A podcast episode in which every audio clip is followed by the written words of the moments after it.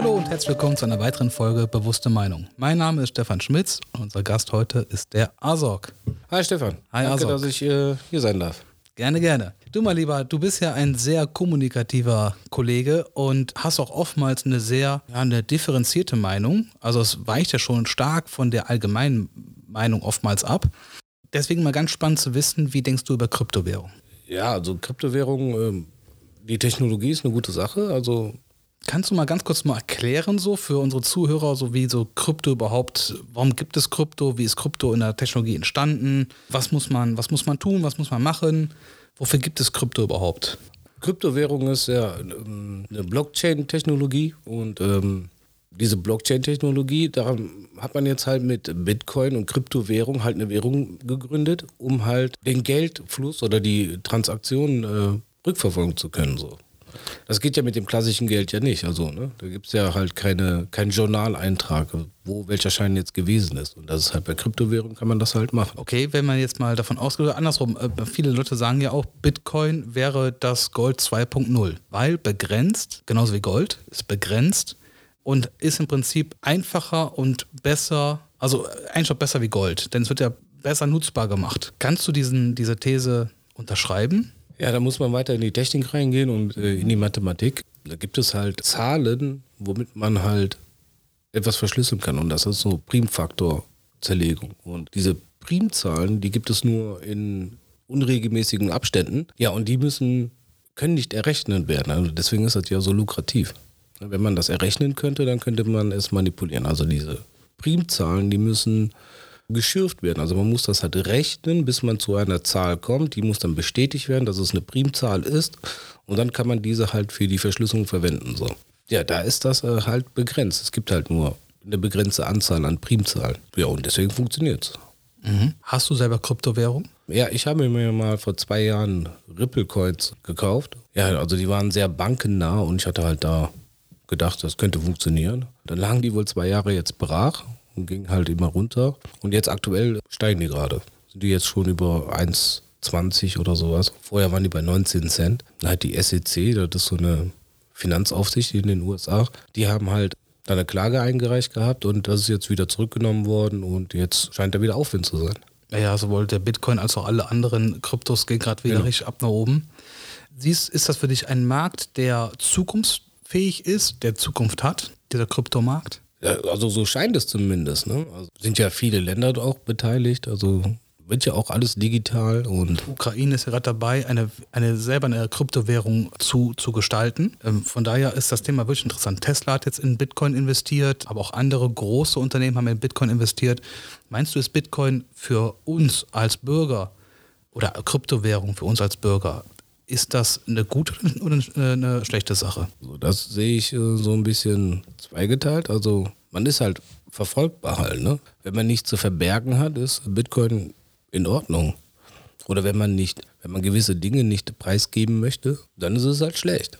Also wenn, wenn man nicht möchte, dass irgendjemand weiß, wofür man Geld ausgegeben hat, Aber mein Lieber, ganz kurz, ich habe meine, meine Paper Wallet habe ich offline erstellt und eigentlich kennt keiner mein, meine Paper Wallet. Also ich bin dann, ich bin offline gegangen, ich habe alles offline eingerichtet und habe dann nachher mein, von meinem Depot den, die Bitcoins oder den Bitcoin auf, auf dieses, ich sag mal, Bankschließfach, das digitale Bankschließfach auf meine Paper Wallet überwiesen. Keiner weiß aber, wem gehört diese Paper Wallet. Also wie kann man das nachverfolgen? Also im, im Zweifel kann man das, also das Geld ist ja auch irgendwie da drauf gekommen. Also die Blockchain-Technologie sagt ja dann, ne, irgendwie muss es ja zu deinem Wallet gekommen sein. Und wenn du damit bezahlst, gibst du ja das weiter. Und dann ist ja dein Eintrag mit da drin. Ja, vielleicht muss man nochmal unterscheiden zwischen dem Bankschließfach, also da, wo das Ding liegt, oder ich habe halt irgendwo ein Depot, wovon ich im Prinzip vom tagesaktuell alles bezahle. Mein Brötchen äh, beim Bäcker oder mein- meine Eintrittskarte irgendwo. Da gebe ich dir schon recht, das ist genauso nachvollziehbar wie unsere aktuelle Fiat-Währung, wie wir die haben. Mit der EC-Karte ist es ja auch einsehbar. Ja, also ich denke, dass es äh, jetzt noch nicht im, im großen Stil verfolgbar ist oder so, das so vorgesehen ist, aber die Technologie bietet das nun mal, bietet das nun mal an und das äh, wenn es möglich ist, kann es natürlich auch irgendwann kommen. Vielleicht im Zuge so, man macht es erstmal der Bevölkerung schmackhaft und später kann man dann halt die Verfolgbarkeit dann nochmal nachrüsten. Wobei ja auch, ich glaube, man hört ja auch, dass in den nächsten fünf Jahren die EZB ja auch eine digitale Währung anbieten will. Ne? Und ich glaube, das Thema wird dann schon auch von der Fed auch unterstützt. Das ist auch schon spannend, da zu sehen, was da passiert. Also digitale Währung ist und bleibt ein, äh, ein sehr, sehr spannendes Feld, würde ich sagen, oder? Ja, richtig. Und man sollte, glaube ich, aufpassen. Oder andersrum, würdest du, würdest du Bargeld auch abschaffen zu dieser neuen Entwicklung? Also ich meine, wenn es, solange es funktioniert, so, ne, warum sollte man das Bargeld abschaffen? Also ja, das ist Fiat-Geld, ne? Ja, das Fiat, also ich sehe da keinen Bedarf drin, jetzt umzuschwenken zu müssen. Also mhm. auf Kryptowährung. Das funktioniert ja. Also die, oder kennst du einen Grund, warum man Kryptowährung auf jeden Fall nehmen sollte? Also erstmal, ich würde, ich finde das Fiat-Geld oder das Geldsystem, was wir aktuell haben, ist zum Scheitern verurteilt. Das ist quasi schon tot. Wir brauchen, eine, wir brauchen eine Alternative. Ob es jetzt Kryptowährung ist, ist mal dahingestellt, aber unser aktuelles äh, Geldsystem ist so schlecht. Es ist so schlecht. Und wir brauchen eine Revolution dahingehend. Aber wir haben ja gesehen, wo unsere Geldpolitik hin, hinläuft. Wir drucken Geld. Wir drucken mhm. Geld wie bekloppt. Und damit machen wir quasi unseren Euro, der vor fünf Jahren einen Wert hatte, der hat heute diesen Wert nicht mehr, weil wir Geld drucken und dieses Fiat-Geld nicht mehr mit irgendeinem Gold hinterlegt ist. Es hat gar kein, es ist Papier. Und das ist einfach so gefährlich. Das heißt, die Inflation ist ja schon da. Du wirst es selber merken, wenn wir jetzt irgendwann mal die Gastronomie wieder aufmachen können, dann kostet der Burger nicht mehr 8,90 Euro, sondern, also der, der Burger von einem Restaurant, ähm, sondern der kostet halt dann 14 Euro noch was. Das ist Inflation. Also du spielst auf die Problematik mit dem Zinseszins an. Allgemein, ich finde halt, es darf nicht sein, dass die FED, die ja privatisiert ist, ne, ist ja nicht, gehört ja nicht irgendeinem Staat, sondern gehört ja privaten Menschen, dass die darüber entscheiden, ob man Geld drucken kann und wie viel man drucken kann ohne dass da ein Gegengewicht ist, wie Gold beispielsweise, was hinterlegt wird. Und das ist für mich einfach ja, der freie Brief, um Geld drucken zu können. Was passiert aber, wenn wir jetzt, wir sehen es jetzt in Zeiten von Corona, dass die USA im letzten Jahr so viel Geld gedruckt hat, wie in den letzten, ich meine, in den letzten 20 Jahren. Neu gedruckt, das ist Inflation. Wir machen unser Geld gerade kaputt. Und das gleiche tun wir in, den, äh, in Europa, machen wir es genauso. Die EU hat ja, ich glaube, 750, 750 Milliarden Euro aufgenommen äh, für, für den Corona-Rettungsfonds und das muss zurückgezahlt werden. Woher kommt das Geld? 750 Milliarden Euro. Das scheint ja so, als würde man das gegen die Wand fahren halt, ne? Also. Also, ich kann ja nicht sagen, was das ist. Ich kann ja einfach nur sagen, dass es so nicht weitergehen kann mit unserem Geldsystem, ne? Dann ist vielleicht Kryptowährung dann doch die Lösung da, ne? Die da irgendwo parat schwebt. Ich kann es ja nicht sagen. Also würdest du, ich würde das Thema gerne zum Abschluss bringen. Deine Meinung, Krypto ist gut oder schlecht für uns Bürger? Ganz sicher kann ich das nicht sagen. Aber ich denke schon, dass das äh, funktionieren kann. Also hat Potenzial. Ja. Okay. Dann haben wir ja noch ein anderes spannendes Thema, was wir, was wir uns äh, heute zu Gemüte führen wollen. Wie geht es dir mit der, in Zeiten von Corona? Ja, wie geht es mir damit? Also ich gucke halt gespannt in die Zukunft. Zu verstehen ist das mit dieser Pandemie gar nicht. Also es gibt ja auch ganz viele Leute, die das nicht verstehen, aber man muss ja halt irgendwie äh, mit agieren. Zunächst geht es mir erstmal gut. Also ich kann an, der, an den Dingen nichts ändern. Ich muss das Spiel halt mitspielen. Was für ein Spiel? Ja, wie soll ich sagen? Das scheint mir nicht so eine krasse Pandemie zu sein. Also ich bin in den 80er Jahren geboren, 90er Jahre die Filme gesehen, Outbreak und so weiter. Und wenn man da eine Pandemie beobachtet in den Filmen, dann werden härtere Geschütze aufgefahren. Und das fehlt halt hier. Also du willst noch krassere Maßnahmen für die Ja, also wenn man von einem Virus spricht, der über Aerosole übertragen werden kann, dann bieten die Masken keinen Schutz. Weil die Aerosole, die sind ja 50 Mikrometer groß, die pustest du aus der Seite raus. Masken, weiß ich nicht. Und bei dem Film Outbreak zum Beispiel ist es so, da sind die mit gelben Schutzanzügen, ABC-Anzügen unterwegs und ja, da wird halt viel unternommen. Also für eine Pandemie aber auch fehlt mir Freiwilligenarbeit, THW zum Beispiel. Ja, die Bundeswehr hat sich ja angeboten und hilft ja mit, mit, mit beim Impfen, ne? In Altenheim und so weiter. Ob man die Bundeswehr dafür braucht? Weiß ich nicht, aber ich sehe hier in meiner Gegend, wo ich wohne, gar nichts läuft so wie vorher, nur dass man halt nicht rausgehen darf. Nachts aber so total widersprüchlich halt, ne? Also du sagst, wir müssten eigentlich noch viel krasser, äh, viel krassere Maßnahmen einläuten, damit wir die Corona-Pandemie in den Griff kriegen. Eigentlich schon. Also im Falle eines Viruses, wenn es den gibt, also ich weiß es nicht, also dann. Äh, also du glaubst nicht, dass es den Coronavirus gibt? Also es ist ein Grippevirus oder wie auch immer, aber mit so einer, wir haben ja keine Übersterblichkeit, das kann man ja überlesen. Ja, das finde ich aber wichtig jetzt. Meinst du, es gibt Coronaviren, genauso wie Grippeviren, Influenza etc. Und damit hat man ja halt schon seit Jahrhunderten, Jahrtausenden gelebt? Oder sagst du, nein, es gibt diesen Corona-Stamm, gibt es gar nicht? Das kann ich ja so nicht beurteilen. Ne? Also ich bin ja kein äh, Biologe oder äh, Chemiefritze, der jetzt irgendein Mikroskop hat und das jetzt nachvollziehen kann. Aber das, was mir dargeboten wird, scheint mir nicht schlimm zu sein. Okay, das heißt, du sagst also, es gibt vielleicht Coronaviren, ja. aber ob es diesen Covid-19-Virus gibt, das ist mal dahingestellt. Oder sagst du, ist Covid-19 ist vielleicht gar nicht so gefährlich, wie es suggeriert wird? Ich glaube, dass es nicht so gefährlich ist, wie es suggeriert wird. Also können wir uns darauf einigen, der, den Virus gibt es höchstwahrscheinlich, ist aber nicht so, so gefährlich, wie man ihn, wie er propagiert wird. Genau. Also ich kenne keinen, also der irgendwie äh, daran erkrankt ist, der mir sagen kann, dass das nicht anders ist als eine normale Grippe. Naja, gut. Ich meine, wir haben ja einen Kollegen hier, den Marcel. Er hat ja gesagt, er hat wirklich zwei, drei Tage gar keinen Geschmack gehabt. Hm. Geschmacksverlust. Ich meine, das ist jetzt schon untypisch für eine Grippe, oder? Naja, ich habe ein Lungenleiden und ich hatte auch vor zwei Jahren eine Grippe und das war genau dasselbe. Hatte ich auch keinen Geschmack. Okay, habe ich noch nie gehabt. Also eine schwere Grippe hatte ich gehabt und war genau dasselbe. Meine Eltern hatten das gehabt. Also die Geschichten kennt man. Man geht ja auch zum Arzt und sagt, ich schmecke nichts mehr. Vor Covid. Also wenn ihr total zugeschnupft bist und genau. Dann ja, klar, aber das war der Marcel ja, glaube ich, gar nicht, ne? Der war nicht, der war nicht so verstupft. Und die Bianca oben bei der SL, die hat ja auch, äh, war ja auch positiv und hat auch, ich glaube, die hat längeren Zeitraum, war, war sie, glaube ich, hat sie keinen Geschmack gehabt. Hm. Aber das ist ja, das ist ja, das, ist ja kein Tod, ne? Also ja.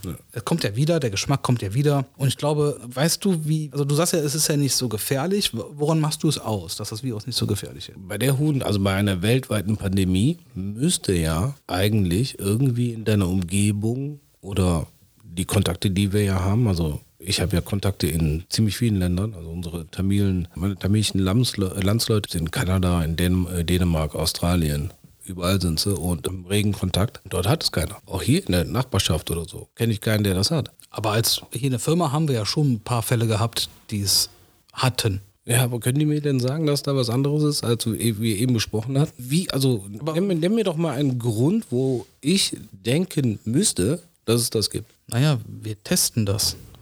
Mit einem PCR-Test. Unter anderem. Und du weißt, wie der und, funktioniert? Und einem Antikörpertest der ist ja auch höchst umstritten. Ne? Kann man ja auch ja, aus denselben Quellen lesen wie alles andere auch. Also, ja, das ist ja irgendein Kalifornier gewesen, ein Surferboy, der diesen PCR-Test entwickelt hat. Der kam mir auf die Idee, die, die, die äh, Virenstämme halt einfach zu vervielfältigen, um dann halt messbar zu machen.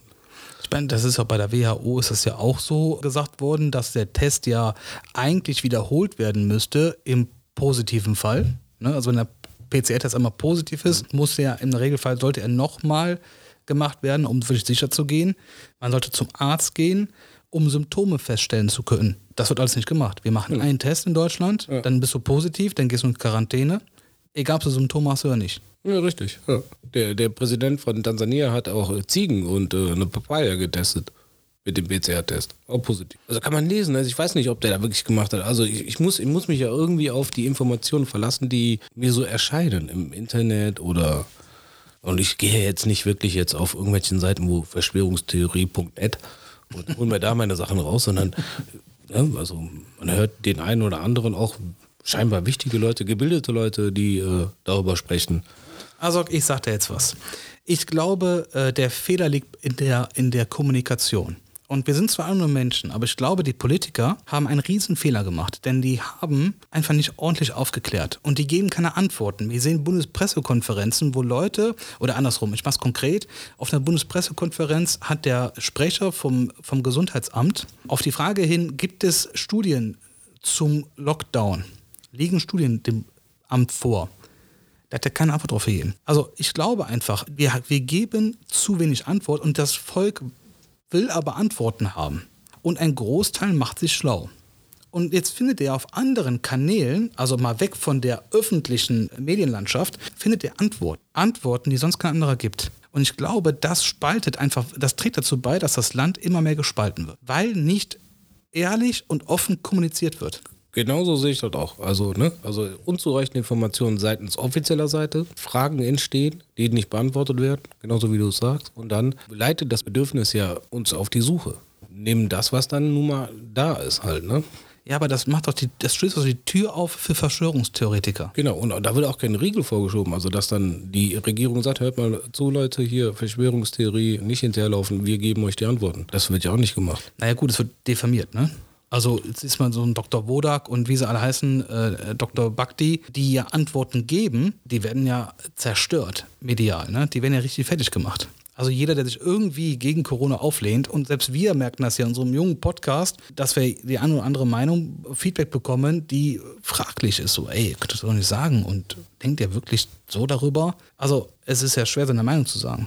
Und ich glaube einfach, dass das, dass das aber noch mehr noch mehr Fragen aufwirft. Warum ist das so? Warum wird man sofort diffamiert, wenn man einfach eine andere Meinung hat? Und ich glaube, dass das immer weiter dazu beiträgt und immer heftiger wird, dass das, dass das Land oder dass, dass das Volk gespalten wird. Ja, das sehe ich genauso. Also, das scheint ja auch so, als wäre das gewollt, dass man irgendwie gespalten ist. Ne? Oder das ganze Land gespalten ist in der in der Sache. So. Da sitzt der Lauterbach in der TV-Sendung und sagt einerseits, naja gut, wenn man natürlich einen Negativtest hat, dann ist ja Außengastronomie wäre ja eigentlich denkbar. Und dann sagt er dann, ja warum, wenn ich, Negativ, wenn ich einen Negativtest habe, warum äh, kann ich denn noch nicht in die Innengastronomie gehen?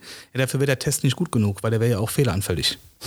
Ja, was ist das für eine Aussage? Das sagt er in einem, das sagt er quasi in, in einem Kontext. Also für Außengastronomie ist der gut, aber für Innengastronomie ah, ist der nicht so gut, weil er ist ja fehleranfällig. Wenn sowas aufkommt, dann, dann fragen Leute, was meint ihr damit und wie kann das denn sein? Und dann lesen die irgendwo anders äh, was über Lauterbach oder über die Antigentests, oder keine Ahnung was und erfahren dann Antworten. Ah, deswegen sagt er so ein Quatsch. Okay, jetzt verstehe ich das.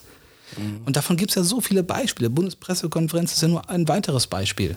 Oder die ganzen Maßnahmen, die wir so haben. Die Nadine war auch im Podcast und sagte, wie kann es denn sein, dass ich mit einem Negativtest in den Baumarkt reingehen darf, aber nicht in die Gastronomie? Warum? Und ich glaube, das sind die Probleme, die wir haben. Gibt darauf eine verdammt gute Antwort als Politik, ja, oder als, als die Medien könnten es ja auch mal tun, ja, nicht immer nur mhm. draufhauen und irgendwie weiter. Ich fahre bei uns im Ort rum, sehe ich ein Plakat, ein alter Mann, Ärmel hochgekrempelt und sagt, mein, mein Schutz steht. Wir wissen noch gar nicht, ob dieser Impfstoff überhaupt schützt. Wir wissen uns nicht. Wie kann man denn so eine, eine Kampagne starten?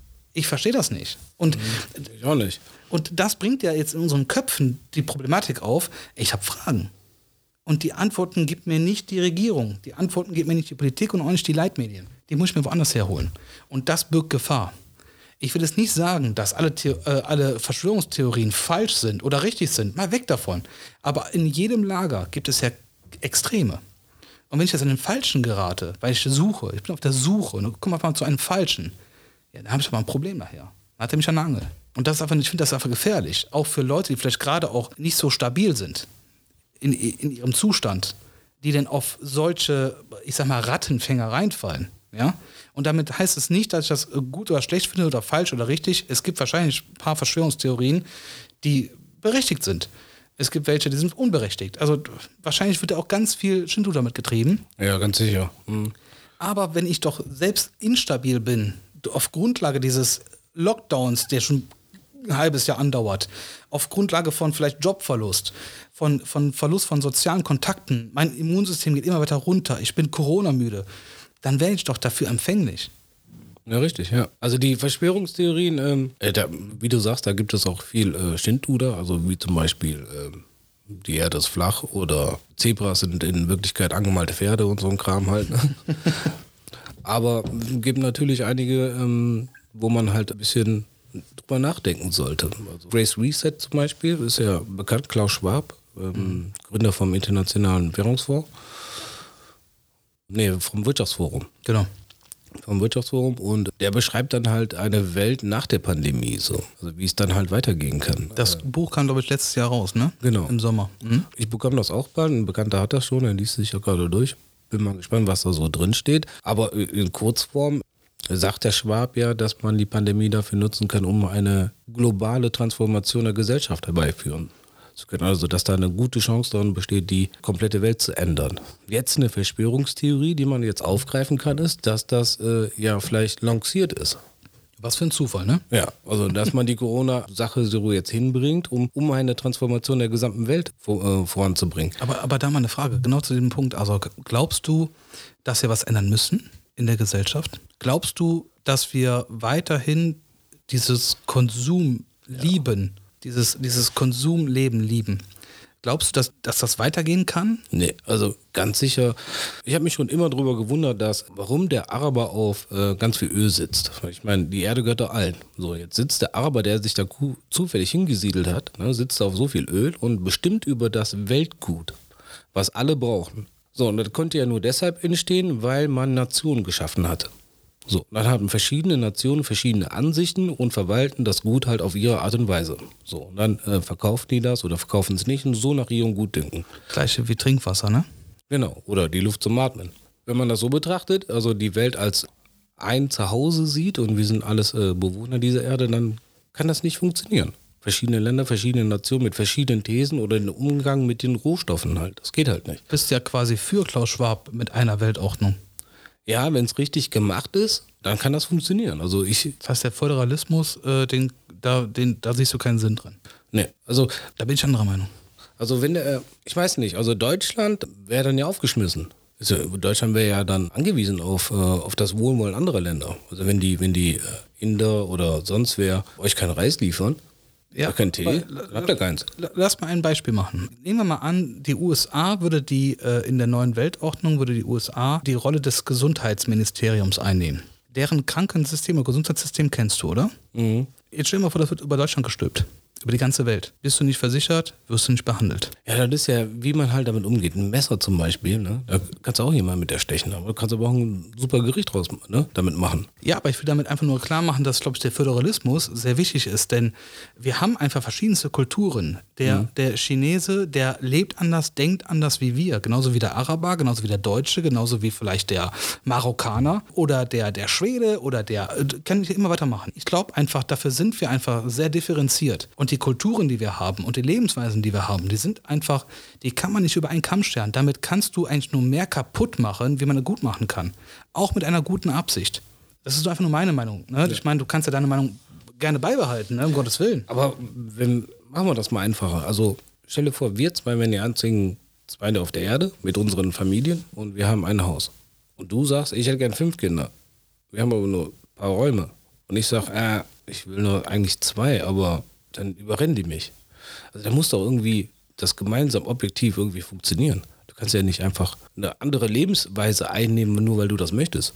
Weil wir haben ja diese, nur dieses eine gemeinsame Haus, nämlich die Erde. Also da sollten doch alle gleich ticken. Man kann ja nicht sagen, der, der Arbeit tickt anders und deswegen ist es in Ordnung. Nein. Da muss er auf einen anderen Planeten gehen. Nee, nicht in Ordnung, das, da, da gebe ich dir recht. Äh, er kann sich ja trotzdem gut verhalten, aber ich finde einfach, dass die, wir kommen ja jetzt, also wir haben ja eine Geschichte mit, eine Entwicklung. Mhm. Und ich glaube einfach, dass die äh, Entwicklung in Afrika eine andere ist wie in Nordamerika. Die Geschichte ist eine andere. Die Glaubenssätze sind anders. Die Religion ist ein Stück weit anders. Der Lebensinhalt ist anders. Wenn du jetzt einen New Yorker nimmst und jemand aus dem Kongo, die können beide, beide gleich glücklich sein. Aber vertauscht mal ihr Leben. Mhm. Dann sind die nicht mehr glücklich. Und ich glaube einfach, dieses immer, dieses Pauschalisieren, das immer über einen Kamm ziehen, damit, das bringt mehr negative Aspekte nach vorne. Dir wird ja immer was weggenommen. Du hast vielleicht, ich mach's mal einfach, du hast zehn Dinge, die dein Leben ausmachen und neun davon musst du anpassen. Dann geht's dir schlechter, weil du musstest neunmal dein Leben anpassen und nur in einer Sache konntest du bleiben, wie du bist. Ach, du meinst, dass dann halt eine Gleichschaltung über sämtliche Lebensbereiche hinweg? Ja, natürlich. Ne? Klar. Geht also dann. Eine, wir reden von einer neuen Weltordnung. Ja, die Weltordnung. Wenn man das Buch jetzt einfach mal weiter zitieren wollte, ne? Ja. Aber es gibt ja so zum Beispiel Grundbedürfnisse eines jeden Menschen. Essen, Trinken, Schlafen, mhm. äh, Sicherheit. Die kann man ja gleichhalten. Die Religion oder die Art zu leben oder wie der eine tanzt oder nicht oder wie er, ob er zehn Frauen hat oder zwei, das kann man ja denen überlassen. Aber wenn die Grundbedürfnisse über die neue Weltregierung gedeckt sind, Wachstum geschaffen werden kann, sehe ich da kein Problem drin. Es gibt ein NATO-Friedensabkommen, das besagt, dass man keinen anderen souveränen Staat mit kriegerischen Handlungen irgendwie überfallen darf. Selbst daran können wir uns nicht halten. Also wir als Welt. Wir fangen weiterhin Kriege an, obwohl wir es nicht dürfen. Dazu gibt es einen Vertrag, den die ganze Welt geschlossen hat. Und glaubst du, dass wir jetzt schaffen, eine Basis, eine Lebensbasis zu schaffen, wo wir uns Luft, Wasser und Rohstoffe fair aufteilen? Dafür sind die Menschen zu gierig. Ja, genau. Also da gehen wir ja jetzt in Richtung äh, etwas Philosophie wahrscheinlich. Selbst wenn alle alles haben oder alles hätten, würde es trotzdem zu Spannungen kommen. Nämlich der eine sieht besser aus wie der andere oder ist lustiger wie der andere. Also Ungleichgewicht.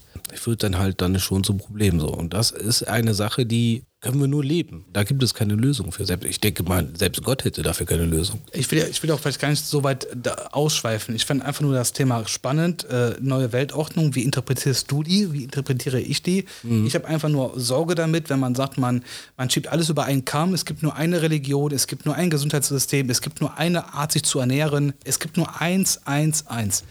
Und ich finde dieses pauschalieren finde ich halt schwer. Und das tun wir ja gerade gerade in der Pandemie ja auch. Durch die Bundesnotbremse, die wir jetzt ins Gesetz haben rein, reinnehmen lassen, ist es halt so, dass jetzt der Bund über die Maßnahmen be beschließt und bestimmt. Wenn man aber mal guckt, dass die Bundesländer eigentlich das Hoheitsrecht haben, was ja auch Sinn macht. Der Föderalismus macht ja Sinn. Denn vielleicht habe ich die Pandemie ja gar nicht so weit ausgeprägt bei mir in Bayern wie äh, oben im Norden.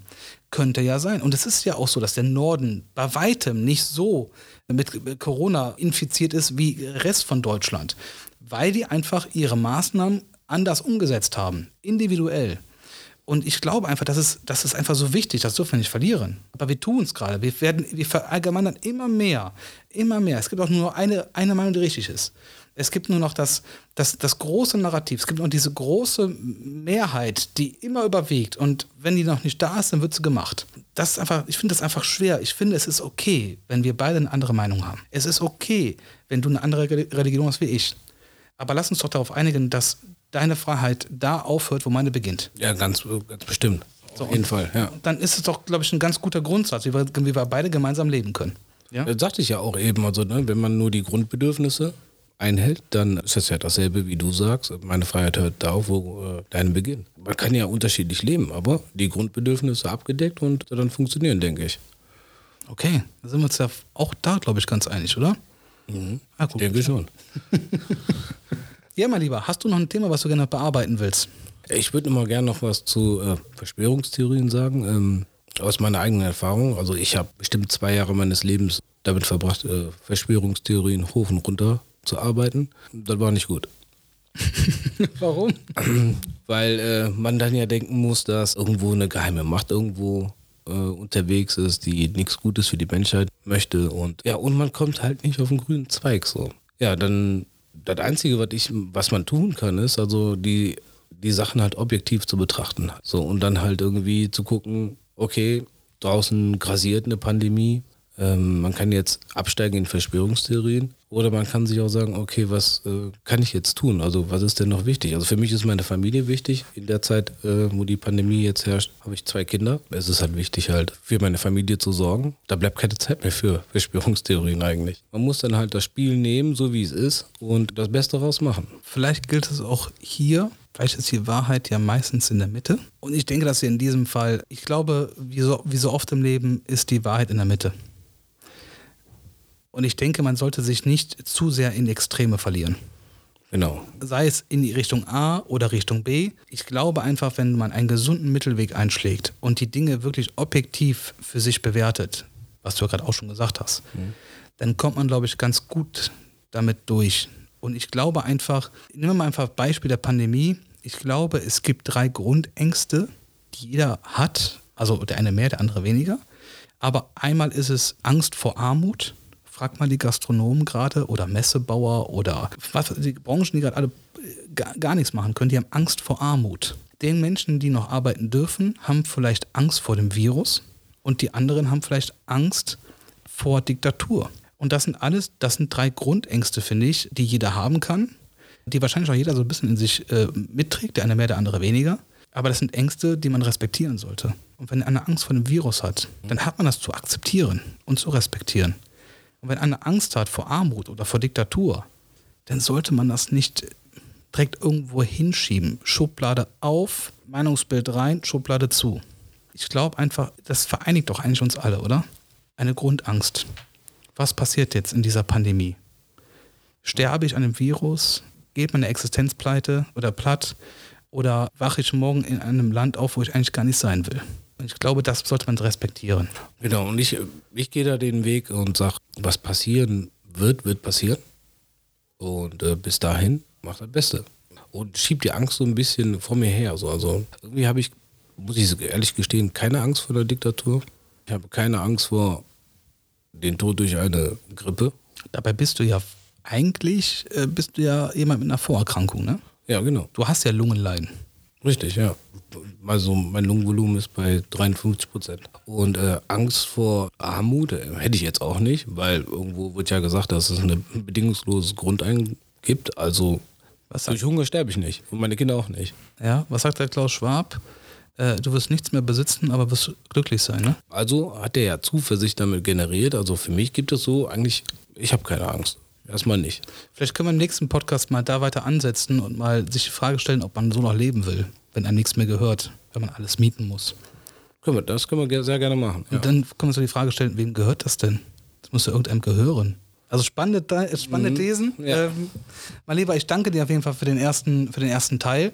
Vielleicht können wir mal schauen, wenn wir, wenn wir wieder Zeit finden, um mal einfach mal anzuknüpfen. Und bis dahin, hab recht herzlichen Dank für deine Zeit. Mach's gut. Danke, dass ich hier sein durfte. Ciao, ciao. ciao.